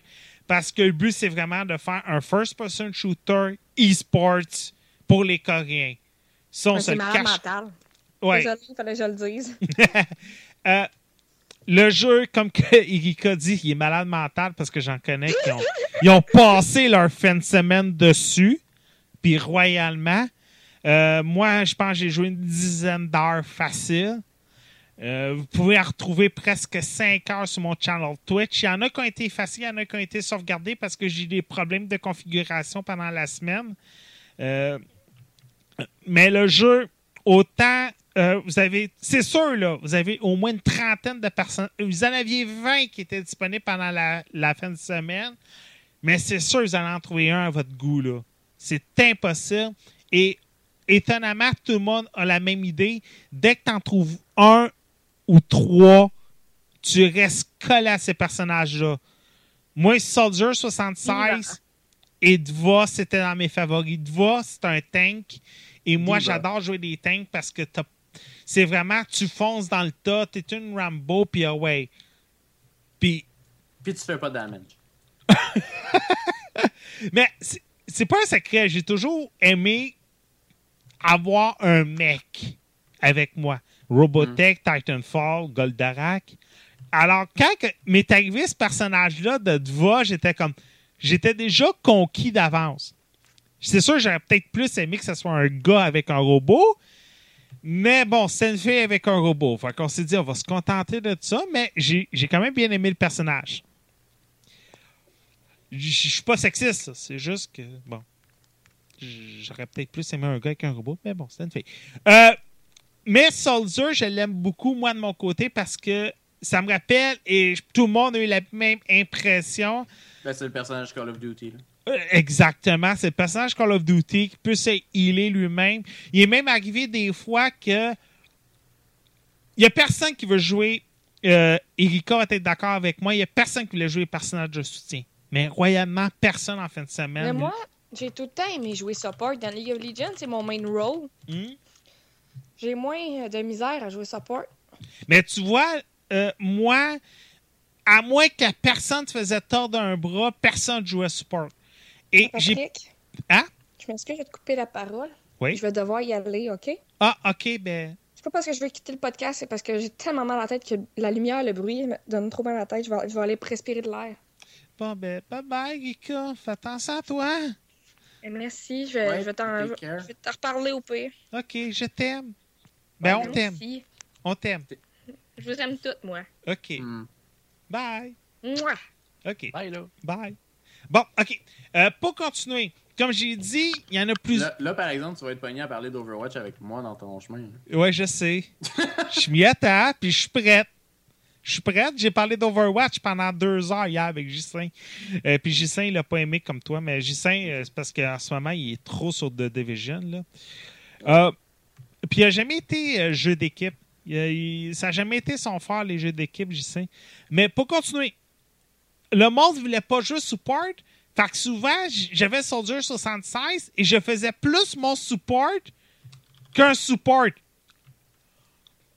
Fait que déjà, ça d'avance, c'était comme assez. euh, Ouais, ben si c'est comme un peu, comme tu disais, euh, tu sais, je l'ai pas joué, là, mais euh, qu'est-ce que tu peux me dire? Souvent, les tanks, dans la majorité des jeux, des MOBA, puis tout, c'est des leur deuxième sorte de classe, entre parenthèses, c'est toujours support, hmm. quand même. Ben, ça a l'air d'être pas mal comme ça, comme tu disais, genre, une sorte de style MOBA en même temps. Ouais, mais c'est ça, c'est un style MOBA parce qu'on s'entend, on est dans une genre d'arène 3D, un peu comme Smite, un peu comme Battleborn, euh, que tu t'es procu- qu'on s'est procuré euh, la semaine dernière, euh, Mathieu. Euh, le jeu 3D, First Person Shooter, comme j'ai dit, parce que en Corée, au Japon, ils n'ont pas de First Person Shooter e-sports, puis c'est clairement fait pour ça. Euh, Blizzard, ils ont clairement fait ce jeu-là pour ça. Et le jeu fonctionne bien. Moi, vraiment, que vous aimez les First Person Shooter avec les MOBA, ça s'intègre facilement bien. Le jeu sur PC est clairement fait pour ça. Parce que sur console, le jeu se joue clairement bien, mais mal en même temps. Les défauts que Ghislain m'avait rapportés, parce que lui, il avait la série la version de PlayStation 4, et ça, c'est la joke plate. Ben, Que- C'est un first-person shooter sur console, tu joues pas à ça. Oui, je sais, mais écoute bien celle-là. Puis ça, c'est vraiment la joke plate que tous les joueurs de first-person shooter sur PC font aux joueurs sur console. Un peu le même genre de gaga PlayStation 4 et Xbox One. C'est que sur console, il y a la, la cible automatique. Ce Ouais. qu'on n'a pas sur PC. Mhm. Ben, ils sont obligés, ils ont des manettes poche. Ben écoute, Non, mais tu sais, c'est moins précis, là, on s'entend. Ouais, je sais, ben- une manette, c'est plus ergonomique qu'un clavier souris pour jouer à des jeux, sauf que une souris, c'est plus précis qu'un joystick. Mm. Comme, on se fera pas de cachette, là. Fait Call of Duty, Battlefield, sur console, t'as la cible automatique, ce que t'as pas sur PC. Mhm. Et Ghislain, le premier point négatif qu'il m'avait rapporté, c'était justement ça, c'est que t'avais pas la cible automatique. Alors, Sur automatique. PC, euh, Sur, sur console. mais il y a une cible automatique sur console, non? Pas Overwatch. Ah ouais? Ouais, ils ont pas mis la cible automatique pour Overwatch sur console. Ce que tu as normalement pour Mhm. tous les autres Ah, ben, jeux. First Je person. me convaincre d'aller jouer de base sur console. Fait que le monde. Fait que là, Gislain, c'était déjà un de ses points négatifs. Deuxièmement, un des points qui est négatif, mais qui est tout aussi comique. Euh, le, balancement des équipes, ça, par exemple, Blizzard, ça, ils l'ont. Les équipes, c'était toujours bien balancé, c'était toujours. euh, les, niveaux étaient. J'ai pas, pas affronté. Quand, quand j'étais pas avec mes partenaires, comme Mathieu Richard, comme Éric Archambault, j'avais pas euh, un niveau 30 dans l'équipe adverse. Tu sais, si j'étais niveau 10, j'étais en équipe avec des niveaux 10, puis j'affrontais des niveaux 10. Si j'avais un niveau 6, on avait un niveau 6 de l'autre côté, ainsi de suite. Les équipes étaient bien, bien calibrées, contrairement à Doom, que les équipes sont clairement pas équilibrées. J'espère qu'ils ont réparé ça dans deux semaines. Et ça, c'est un défaut que Ghislain trouvait, parce qu'il il trouvait qu'il n'y avait pas assez de bons joueurs dans son équipe. C'est comme, ben non, c'est le point positif. Et aussi, qu'est-ce qui arrivait souvent et que moi, je trouvais ça comique, comme que tu disais tantôt, Émile, Soldier 76, c'est le joueur Call of Duty. Mhm. J'ai souvent retrouvé des équipes avec les six fois même personnage. Six fois Soldier 76. Six fois. euh, ah, comment qu'elle s'appelle la fin? En tout cas, whatever. Widowmaker, Euh, euh, probablement. tout le temps, six fois le même personnage. Six fois Dva. Euh, ainsi de suite. C'était tout le temps, tout le temps. J'ai souvent retrouvé ça. Mais c'est comme, OK, il y a du monde qui ont avait le goût de se faire du fun. Personnellement, je le voyais de même. Mais aussi, ce qui est intéressant avec le jeu, quand vous composez vos équipes, le jeu va vous le dire, il vous manque des tanks, il vous manque des soutiens, vous avez peu de défense, vous avez beaucoup d'attaques. Au moins, le jeu vous aide aussi à composer vos équipes. C'est sûr qu'il y en a qui font des coups chiens. Comme à un moment donné, tu as un personnage qui peut faire des murs de glace. La personne, je ne sais pas pourquoi, idée de cave, décidait, elle, elle faisait un mur de glace devant ta porte. Avant de sortir. Hey, bravo Bozo, on vient de perdre 30 secondes. Euh, tous des, tous des éléments comme ça. Il y en a qui ont joué assez facilement, qui ont compris le jeu assez facilement, et il y en a d'autres que c'est comme. Ils faisaient les trolls pendant le jeu. Mais j'ai pas eu de langage comme je retrouve dans les autres MOBA. Pour ne pas les nommer, mais vous comprenez ce que je veux dire par langage et MOBA. là. Je nommerai pas le jeu. RDS en font un Twitch en ce moment. C'est super fascinant de voir le chat. Euh, moi, je l'ai adoré côté graphisme. On a un petit côté cartoon, slim, euh, euh, pas slim shady, mais slim. J'ai perdu le terme. On a un côté cartoon qui, qui est super le fun à regarder. Blizzard, ils l'ont bien quand ils font un jeu. C'est leur fameux projet Titan qu'ils ont gardé pendant 10 ans. Et tu vois qu'ils ont travaillé dessus. J'ai pas de bug comme tel. L'action manque pas, les personnages n'ont pas des armes répétitifs. Euh, chacun des 20 personnages ont leurs armes particulières, leurs techniques particulières.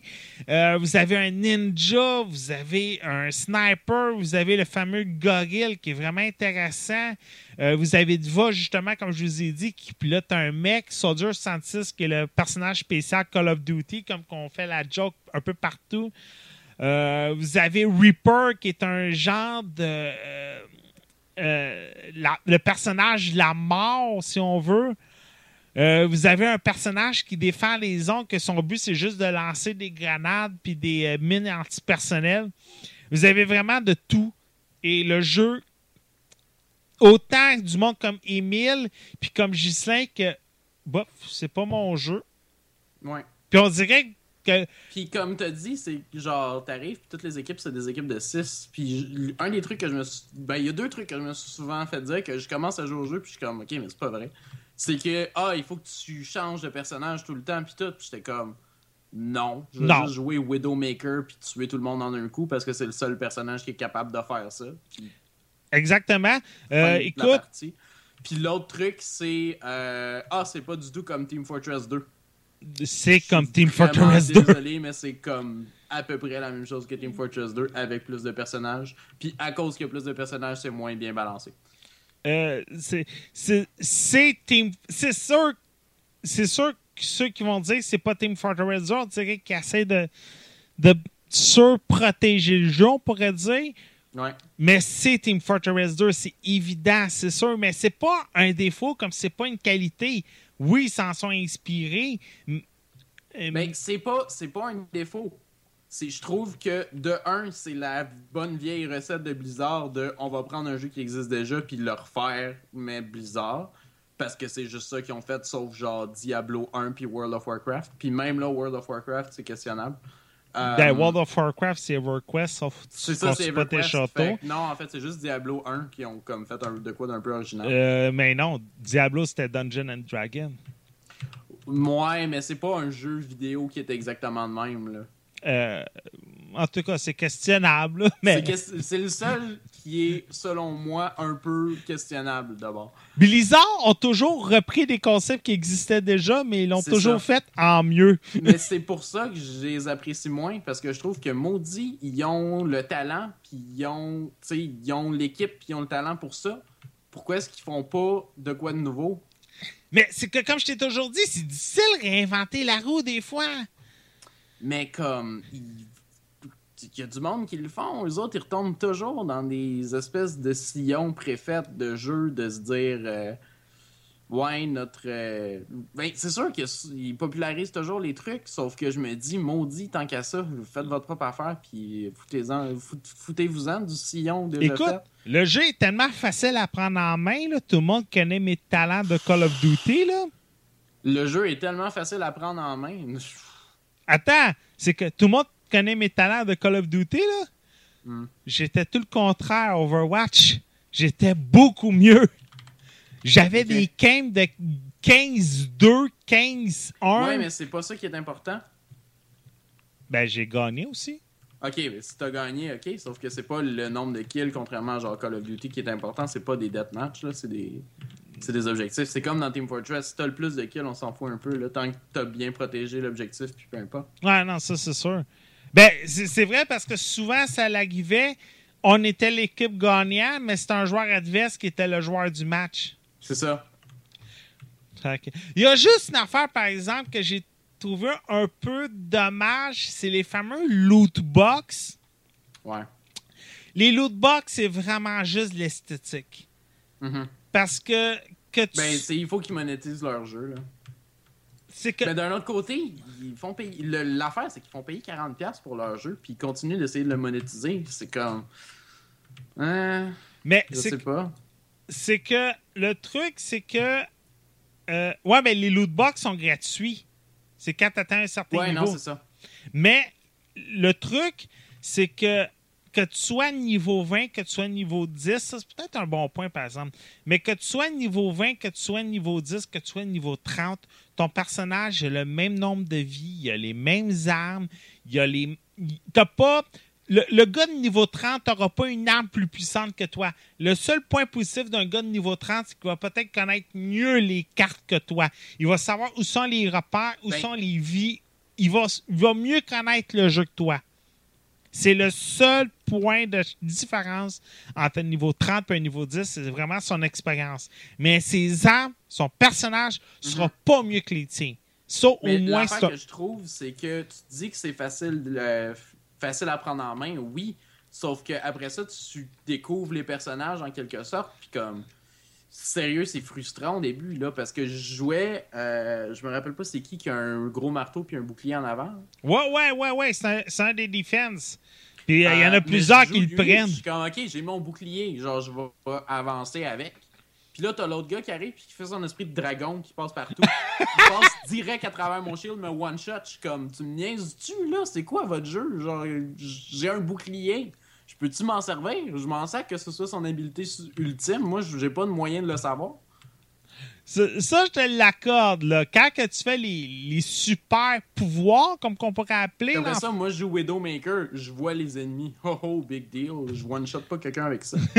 ouais, ça, je te C'est pas l'accorde. balancé, c'est ça que Euh, je trouve. Sol- là. euh, Soldier 76, tu peux voir les, les ennemis à cause de tes yeux. Euh, Il y en a plusieurs là, que tu peux faire ça comme ça, là, voir les, les- tes ennemis là, à travers les murs. Il y en a que tu peux pas, par exemple. C'est drôle, tous les points que toi, tu as de négatif. Moi, c'est du positif. Euh, Ouais. euh, je te l'accorde, par exemple, il y a une affaire, par exemple, de mon côté. Euh, il a fallu que je. re- Il y a des trucs que Blizzard ont comme pas placé aux bonnes places sur le- la clavier et la souris. Euh, le coup de crosse, c'était le V au lieu d'être le bouton euh, droite de ta souris. Ça, je l'ai réajusté. Euh, Il y a des trucs comme ça que j'ai comme réajusté pour être plus confortable après quelques heures parce que je trouvais que mes boutons, euh, il y avait des trucs qui répondaient pas bien. Fait que j'ai tout réajusté ça. Fait que euh, la prise en main est facile, mais vous pouvez la refaire vous-même. Mais ça, par exemple, j'avais oublié de le dire. la version console, le défaut côté manette, je sais que c'est peut-être pas un défaut, mais c'est là en même temps. On dirait qu'ils ont voulu comme reproduire clavier souris sur manette. Je vous explique. C'est que normalement, quand tu tournes à gauche à Call of Duty, tu tournes à gauche. Mais avec euh, le joystick de gauche, là, quand tu tournes à gauche, tu tournes à gauche.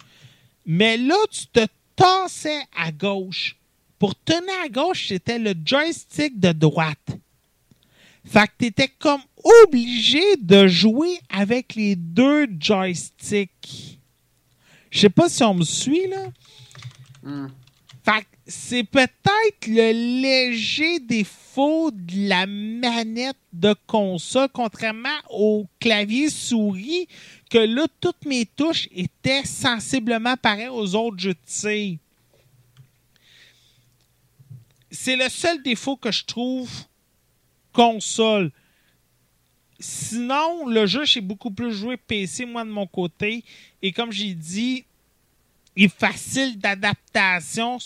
Il suffit juste ça, que où vous pouvez placer certaines touches là, comme vous le désirez. là. T'avais-tu autre chose que tu voulais rajouter, Emile? Pas vraiment. Pas- Euh, rendu là, non. Ok. Je pense que ça va être tout. Je pense que moi, c'est une valeur sûre. Pour plusieurs aussi, là, ça a été une, une valeur, c'est sûr. Là. Euh, je pense qu'on va se faire du fun là-dessus. Là. Euh, fait que c'est ça qui est ça. Bon. OK. Là, spoiler alert. C'est pas à peu près. Je vais essayer. euh, je vais pas essayer parce que c'est impossible. Excusez-moi, pardon. Là. Euh, je vous en parle, puis euh, si j'en dévoile trop, ben, je suis désolé, mais je vais le faire pareil. Euh, je vous parle de Captain America Civil War. Chris Evans, Rob- Robert Downey Jr., c'est les frères Rousseau qui sont en arrière de la réalisation. C'est les mêmes qui avaient fait Winter Soldier. Fait que c'est simple. Tony Stark puis non, Steve Rogers euh, décide de chicaner entre euh, la Xbox One puis la PlayStation 4 qui est la meilleure console. Fait qu'il décide de faire une Civil War. Ah non, excusez, c'est pas ça. Euh, Il y en a qui déc- euh, Tony Stark dit que c'est Star Wars la meilleure, franchise. Chris Evans dit c'est euh, Star Trek, fait qu'ils font une Civil War. Non, désolé. Ok, je nommerai pas toutes, s'il vous plaît. Je pense qu'on a vu un million de mèmes là-dessus. Euh, pas mal d'accord avec moi, les gars? Mhm. OK. Non, je n'irai pas là-dessus. OK. euh, la, vraie, histoire, c'est simple. Euh, après les euh, attaques de New York, de Washington et ainsi de suite, les attaques qu'il y a eu depuis plusieurs films, mettons qu'on est un peu moins sûr d'utilité des Avengers. Alors, les Nations Unies décident de décréter un, décret qui dit que les Avengers maintenant devront attendre la permission des Nations Unies avant d'intervenir pour éviter des dommages collatéraux, éviter des morts de citoyens pendant leur mission. Alors, au même moment, pendant que le grand rassemblement des Nations Unies a lieu, euh, il y a une explosion et on suspecte automatiquement Bucky Barnes, Winter Soldier. Alors, c'est sûr que pendant, vu que c'est Bucky Barnes qui est le suspect numéro un, Captain America, lui, il a deux. Il est séparé en trois. Deux, trois. En premier lieu, il est contre le décret parce qu'il ne veut pas être obligé de se faire donner la permission par les Nations Unies il fait une intervention. Et en plus, il veut protéger son ami Bucky Barnes parce que selon lui, il est innocent s'il les premiers coupables. De l'autre côté, vous avez Tony Stark qui se fait dire qu'à cause de ses interventions, il a tué des innocents. Et lui, il est très pro-militaire parce qu'on sait que c'est ses premiers clients pour les armements. Et décide, lui, de poursuivre Bucky Barnes parce qu'il ne veut pas devenir un criminel. Alors, les Avengers se séparent en deux Le premier qui s'en vont vers Captain America, Steve Rogers, et le deuxième, Iron Man, Tony Stark. Alors, c'est sûr que ça crée des frictions un peu parce qu'il y en a qui veulent pas euh, se faire contrôler par les Nations Unies et il y en a qui veulent, qui acceptent de se plier aux demandes du gouvernement. Là, on commence. C'est juste le putain de meilleur film de Marvel à date. Euh, le meilleur de Avenger, qui était tout le côté kitsch, action, euh, est là. Tout le scénario, réalisation de Winter Soldier. On sait que les frères Rousseau avaient fait avec Winter Soldier un des meilleurs films de Marvel. Euh, sans contredit, même si Iron Man 1 et Avengers sont dans les meilleurs, Winter Soldier, sans contredit, le meilleur, scénario histoire. Et là, les frères Rousseau euh, nous emmènent encore euh, un meilleur film. Et pour plusieurs, Civil War est ce que aurait dû être Avenger 2. Sauf que pourquoi va appeler ça Captain America Civil War que Avenger? C'est que malgré que plusieurs des personnages de des licences d'Adventure, que ce soit Black Widow, que ce soit Scarlet Witch, que ce soit Iron Man, Ant-Man, Spider-Man et ainsi de suite, soit dans le film, et Black Panther ont réussi vraiment à centraliser l'action sur Captain America, puis sur Bucky Barnes et sur Falcon. Et on dirait que c'est là le brio des frères Rousseau. On a réussi à faire passer en, personnage secondaire malgré qu'ils sont malgré Tony Stark, Robert Downey Jr., qui est assez présent dans le film, on a réussi à les mettre secondaires. Et c'est vraiment un tour de magie qu'ont réussi euh, les deux frères. Et c'est là qu'on voit que Crime Infinity War, ils vont faire une foutue belle job, les deux gars un des défauts de Civil War que je vous avais dit, c'est peut-être juste une petite affaire qui me glitchait, mais là, c'est vraiment Chris Evans est beaucoup plus Captain America que Steve Rogers. Et on dirait qu'ils ont vraiment, avec Age of Ultron, avec Winter Soldier, écouté ce fameux commentaire-là je sais pas si c'est le fait que Chris Evans devient trop vieux, puis qu'on a beaucoup plus fait appel à un cascadeur pour les cascades, mais il porte beaucoup plus son maudit masque que dans Winter Soldier puis Age of Ultron combiné. Dans Age of Ultron, c'est assez rare qu'il porte son masque, même encore pendant le combat final à la fin, il n'a plus jamais son masque de tout le combat. Mais là, dans le film, on voit moins souvent Chris Evans que Captain America. Euh, Steve Rogers que Captain America. Fait que déjà d'avance, un point négatif des deux derniers films est beaucoup plus positif. Et là, je continue comme ça. L'introduction de Black Panther. Wow! Sérieusement, les gars nous l'ont bien vendu. On était déjà vendu, on avait déjà hâte mais on se demandait comment qu'elle allait introduire ce personnage-là parmi toutes les Avengers qu'elle allait être là. Et on dirait qu'ils ont vraiment comme pris la peine de dire regardez, là, il faut qu'on vend un nouveau personnage au public. Fait que le fait qu'on retire de l'écran les autres personnages des Avengers, on va peut-être pouvoir donner un peu plus de place. Et ça, ils ont vraiment réussi à merveille. On voit Black Panthers en action au moins 3-4 fois dans le film et personnellement, ils nous le vendent bien. Spider-Man. OK, vendu. Euh, Andrew Garfield vient de passer dans l'ombre, puis Tobey Maguire, on l'a carrément oublié. Euh, les frères Rousseau nous l'introduisent très bien. Il n'est pas là souvent. Deux fois une introduction? Quand Tony Stark s'en va le chercher pour le, recruter dans son équipe d'Avenger. puis pendant le fameux combat à l'aéroport. Et sérieusement, ces deux scènes-là, écoute, c'est le petit gars de 15 ans qui découvre qu'il peut être Spider-Man. Puis c'est juste parfait. Le gars, il arrive dans, son appartement, il voit Tony Stark, il est déjà impressionné. Crème, j'ai un milliardaire dans mon salon qui est en train de cruiser ma tante. Euh, fait que déjà d'avance, il est impressionné. Puis là, il voit tous les super-héros. Fait qu'il est comme Hey, salut tout le monde, je suis Spider-Man, mais je suis avec Tony Stark parce qu'il est cool, mais toi aussi, hein, on voit que oui, il va être dans l'équipe de Iron Man, mais c'est juste pour impressionner Tony Stark. Mais il est impressionné par tout le monde. Puis il s'excuse d'avance de tout ce qu'il va faire plus tard. Ant-Man. Ant-Man est là deux fois, un peu comme Spider-Man à l'introduction à l'équipe et pendant le combat à l'aéroport.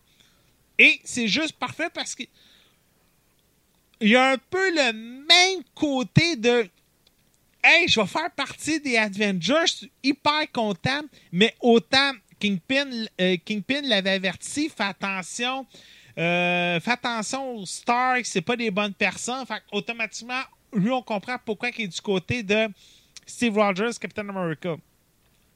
Fait la division des équipes, même Scarlet Witch, pourquoi qu'elle va avec un au lieu de l'autre? Tout, chacun des personnages, on comprend pourquoi ils se divisent et la division est bien apportée. La fameuse scène dans l'aéroport. Sérieusement, là, une, orgie de super-héros en même temps. J'ai lu plusieurs critiques que c'était comme Ah, c'était trop long cette scène-là, il aurait pu à couper. Non, excusez, là, j'en aurais pris encore plus. Sérieux, ils ont vraiment toutes leurs petits 5 secondes de gloire. Ant-Man qui grandit, Spider-Man qui s'en prend à Falcon puis à Winter Soldier. Euh, Black Panther qui réussit à faire des manœuvres contre Captain America vraiment impressionnantes. Chacun des personnages a son petit 5 secondes de gloire et c'est ça qui est parfait. On met la table pour les nouveaux personnages et les anciens personnages font leur manœuvre qu'ils ont à faire. Et cette scène-là, quand je voyais les premières bandes annonces, puis je voyais, je voyais courir, puis sérieusement, ça, il faut, que je lève aussi mon chapeau aux gars de Disney puis au marketing de Marvel. Tu sais, tu le sais pas pendant les trailers que Spider-Man, oui, tu le sais qu'il va faire partie du combat, mais avant, pendant après la scène de l'aéroport, et sérieusement, on dit- ils, ont, ont réussi à bien cacher ça pendant le trailer. Et ça, je lève notre chapeau parce que, oui, il fait partie de la scène de l'attaque dans l'aéroport. Et réussir à cacher ces petits éléments-là, ça, j'enlève mon chapeau. Justement, pendant qu'on le voit, William Hurt en Colonel Ross, ça, encore là, ça, félicitations, avoir été capable d'aller rechercher un acteur des anciens films de Universal. Ça, c'est un bon point. Ça, je l'assume aussi. À part peut-être la longueur du film, qui est 2h15. Le film, oui, il est long, mais le développement, il est nécessaire, oui ou non. Autant, autant je comprends le 2h15 et on n'a pas de coin rond comme Superman v Batman. On n'a pas de coin rond. Euh, tu sais, Batman, Superman, on embarque tout de suite dans l'action. On prend pas le temps de développer parce qu'on assume que ça fait 75 ans que ces deux personnages-là existent. Je suis pas obligé de te développer pourquoi ces deux personnages-là vont se détester pendant deux heures et demie. Là, on prend le temps de développer, mais on prend peut-être un peu trop de temps à développer. La scène de la recette entre Vision puis Scarlet Witch, tu sais, j'aurais coupé ça. Euh, Il y aurait peut-être deux, trois affaires dans la scène de combat de l'aéroport que j'aurais peut-être coupé, mais que j'ai quand même apprécié parce que c'est un orgasme gay qu'on a eu. Euh, euh, la, la scène de quand que Tony Stark explique pourquoi, tu sais, il développe peut-être un peu trop le son pourquoi, tu sais. Au lieu de nommer comme deux, trois villes, il y en nomme une dizaine. Un peu comme moi quand je fais mes critiques, il développe trop. C'est pas une mauvaise affaire. Parce que contrairement à Batman v Superman, qui développait pas, là, on développe. Mais je pense à du monde qui sont pas des geeks canal comme moi. C'est peut-être des, éléments qui n'étaient pas nécessaires pour le, le commun des mortels que Tony Stark nomme 10 villes pour expliquer pourquoi on doit signer le décrété. Je pense que juste une ville, c'était correct, là. Même peut-être deux, là, gros max. Mais tu sais, c'est tous ces petits éléments-là qui font comme. Il y a une scène à l'église entre Captain America puis Black Widow qui était peut-être pas nécessaire. Euh, tu sais, il y a des petits une minute par-ci par-là qui font 15 minutes, qui font comme. On aurait pu avoir un film de deux heures facilement, mais on a un film de 2h15. C'est pas une mauvaise chose. Pour un gars comme moi, 2h15, c'est parfait. Pour le commun des mortels, 2h15, c'était peut-être trop, même encore pour les jeunes. Sauf que je me dis, hey, c'est que la clientèle du premier Iron Man, un peu comme les Harry Potter, ils commencent à vieillir, là. Fait que la personne qui a vu le 1h30 d'Iron Man 1, il est peut-être rendu à l'âge qu'un 2h15 de Civil War vaut la peine. J'ai zéro. À part la durée, j'ai zéro point négatif. On a vraiment pris Age of Ultron, Winter Soldier. Les frères Rousseau ont fait une to-do list avec Disney. C'est quoi qui n'a pas marché dans Age of Ultron? C'est quoi qui a fonctionné dans Winter Soldier? On met ça ensemble, puis ça donne Civil War. Puis perso, les gars, bon job.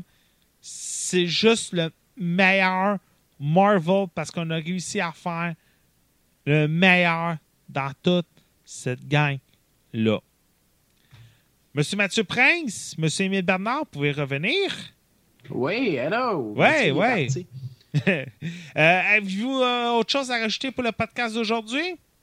Euh, pas moi personnellement, vraiment, c'était euh, la sortie de Stellaris que j'attendais. Puis c'est ça, je pense que j'en ai parlé en long et en large tantôt. C'est une de mes plus longues critiques que j'ai faites. Probablement. Fait que non, je pense pour ça, j'ai tout. C'est tout pour cette semaine. OK. Euh, moi, je t'ai envoyé euh, justement la, la- la fameuse euh, le fameux lien à propos de, de- de Carter sur le Skype. Ouais. Euh, justement, vu qu'on a le temps, je vais en parler. C'est un projet en ce moment qui est sur Greenlight. Euh, j'ai vu ça passer, puis sérieusement, ça m'intéressait un peu parce que, un, j'ai un fils, puis il commence à aimer les jeux de course. C'est de Carter, c'est en ce moment, ce Greenlight, ça veut dire que c'est en approbation.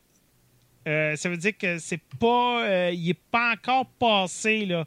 Ça veut dire que plus que de codes de oui, plus que ça va passer, c'est ça? Euh, ouais, c'est ça. OK. À date, je ne vois pas le- la votation. C'est pas marqué nulle part. Euh, je sais pas s'il marque publiquement euh, combien de votes que les jeux ont. OK. C'est un peu dommage. J'aurais aimé ça savoir comment ça se passe pour euh, l'équipe. Parce que euh, moi, je cherchais un jeu de cartes. Puis j'ai vu ça passer par hasard. Fait que j'aurais aimé ça savoir le, nombre de votations. Ça s'appelle The Carter. C'est disponible sur Steam. À l'actuel, en, comme je vous disais, en Early Access. Euh, non, en Greenlight. En Greenlight, c'est ça. Ça veut dire que, tu sais, il faut. Plus que le jeu a de vote, plus que le jeu a de chances de, de sortir là, déjà d'avance.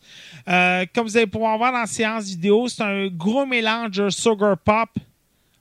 euh, sur euh, le fameux jeu de, de cartes là, qui avait sorti pendant Wreck-It Ralph. Mélange de Mario Kart, bien entendu.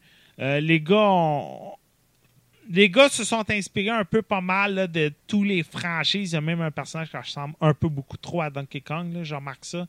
Euh, sauf que on s'entend, les, personnages ont des cartes, mais ont des bazookas, ont des armes, euh, ont des, ont des lance-flammes, sont en équipe de deux.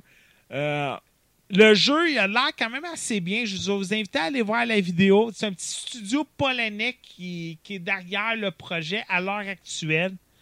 Euh, on n'a pas beaucoup d'informations, par exemple, je trouve. On n'a pas d'informations sur le studio. Euh, on dit qu'on peut jouer jusqu'à 900 personnes. On a 12 caractères qui est disponible. Je ne revois pas les 900 personnes. Je change, on a 4, on a 4 Battle Arena. On a, euh, 12 on a environ une douzaine de personnages. On a 16 pistes. Euh, on va avoir un tableau euh, Global Gaming Ranking. On a plusieurs armes qui vont être euh, disponibles avec des propriétés uniques pour chacun des pilotes. Euh, on va avoir des cartes dans la jungle, au bord de la plage, dans des canyons, dans des cités.